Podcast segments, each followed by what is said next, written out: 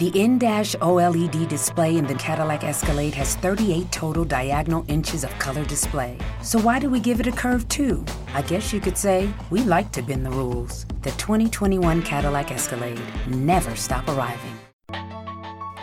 Officina Agile, il primo podcast in Italia per condividere idee e spunti di riflessione con agilisti e appassionati del settore.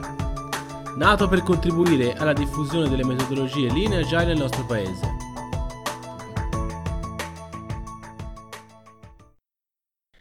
Ciao a tutti e bentornati da Matteo per una nuova puntata di Officina Agile. Come ogni puntata vi ricordiamo che è possibile ascoltare le puntate del nostro podcast su Spreaker, su iTunes, su Spotify e ovviamente sul nostro sito www.officinagile.it. Vi ricordo che da poco è attivo anche il nostro canale YouTube dove ogni settimana pubblichiamo gli estratti della video intervista che abbiamo fatto a Paolo San Micheli e dove presto pubblicheremo i video che abbiamo fatto all'Agile Venture di Firenze.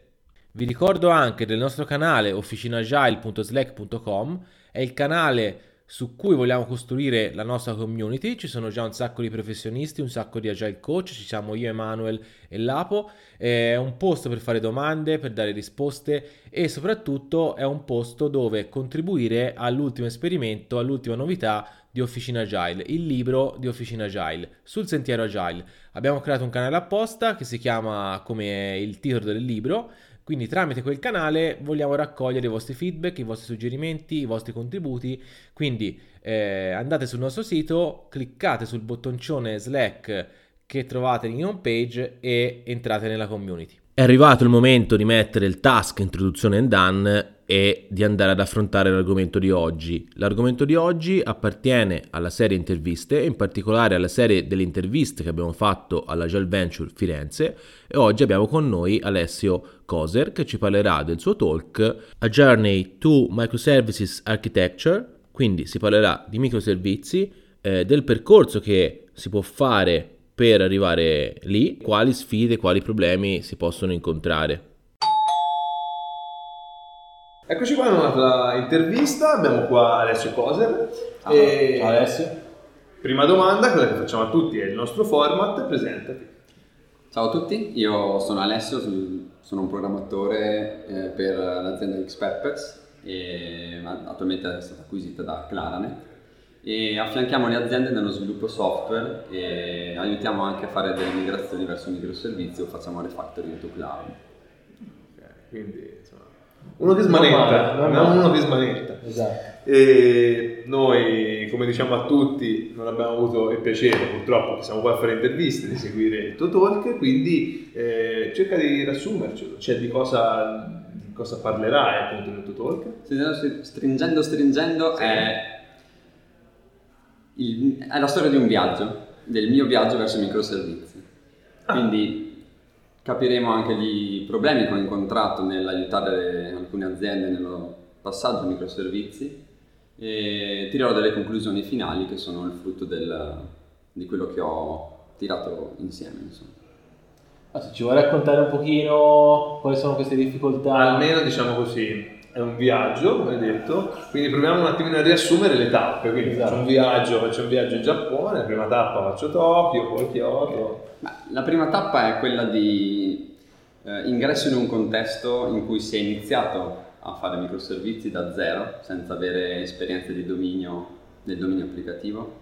E, e quindi in questo caso si, trova, si trovano alcuni problemi che si, che si riscontrano della, per la non conoscenza appunto del dominio, quindi si, si, iniziano a tagliare i microservizi in modo tale da, da quello che è uscito dal, dal tuo sentimento, non dal, dalla realtà di quello che è il dominio, perché non l'hai ancora internalizzato.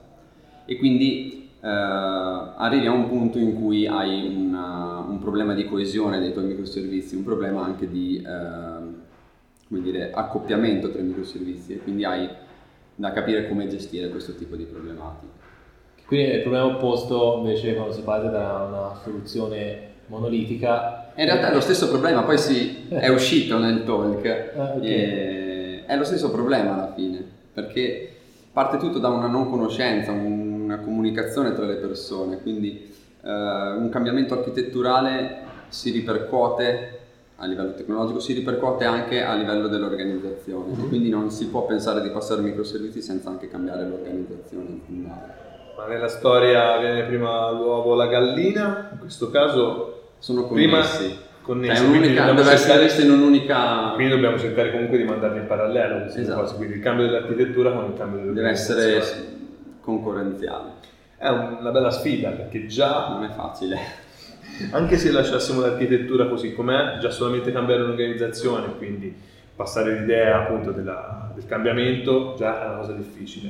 Cambiare anche ciò che sta sotto il cofano, ancora di più. Diciamo che quello che sta sotto il cofano ti aiuta e ti dà le basi per eh, poter avere gli strumenti di cambiare in modo più facile l'organizzazione aziendale. Eh, penso anche che con i primi risultati del cambio sotto il cofano, allora magari chi sta sopra e vede in realtà essenzialmente solamente la macchina, riesce a capire che forse stiamo andando nella strada giusta. Esatto. È forse quel, quel click che riesce a far cambiare idea a chi in realtà vede esclusivamente il business e ciò che la sì, macchina deve fa. esserci anche un cambio di, di mentalità da parte del business da questo punto di vista. La cosa che hai detto, che l'architettura del nostro prodotto poi si riflette sull'organizzazione aziendale, mi ha risuonato, no? perché infatti mi immagino eh, prodotto monolitico, eh, quindi eh, forti dipendenze fra i team, c'è bisogno di scamo scrum, c'è bisogno di allenamenti continui, c'è pericolo di regressioni, problemi di qualità. Poi mi sono immaginato il paradiso, architettura, microservizi, team completamente ehm, autonomi, possono scegliere le tecnologie, possono veramente insomma creare dei, delle piccole eh, isole autonome all'interno dell'azienda. E anche qua eh, è uscito un aspetto molto importante secondo il mio punto di vista che è quello di... Eh, perché si pensa di, come hai detto te, di separare i team e quindi sono totalmente autonomi nel loro nel loro flusso, nella loro responsabilità end-to-end di rilascio del prodotto.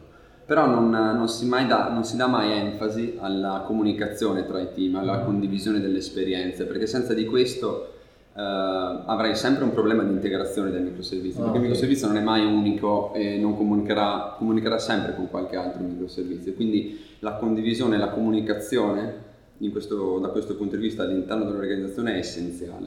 E come lo possiamo implementare? Cioè come come andiamo appunto in questa direzione della comunicazione fra team?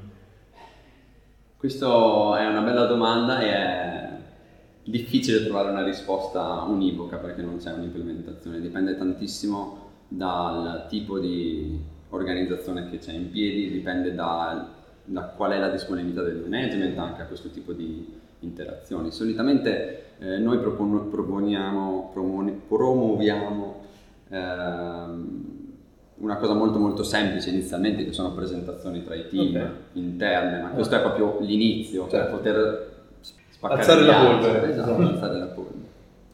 Eh, l'ultima domanda, poi ti liberiamo. In questo percorso no, anche di passaggio ai microservizi, c'è qualche risorsa, qualche libro, qualcosa che senti, ti senti di consigliare a un uh, beginner che Oppure qualcuno che magari sentendo appunto il tuo intervento, sia live durante il talk oppure in questo video, dice beh, in effetti...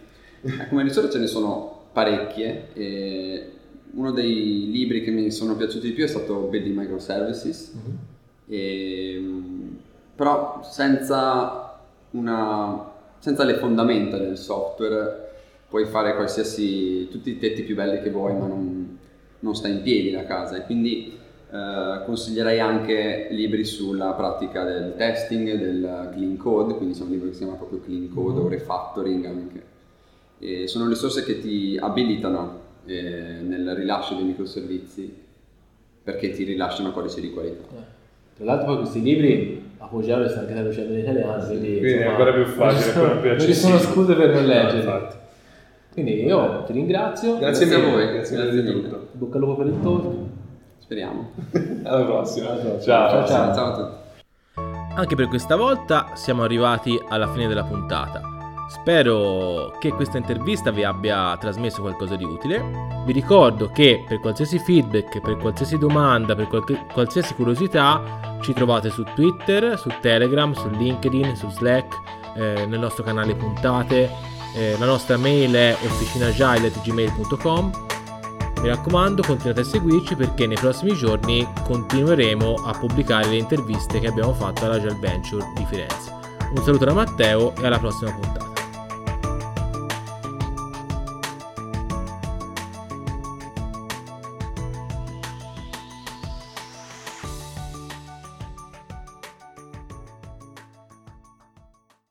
The in-dash OLED display in the Cadillac Escalade has 38 total diagonal inches of color display. So why do we give it a curve too? I guess you could say we like to bend the rules. The 2021 Cadillac Escalade never stop arriving.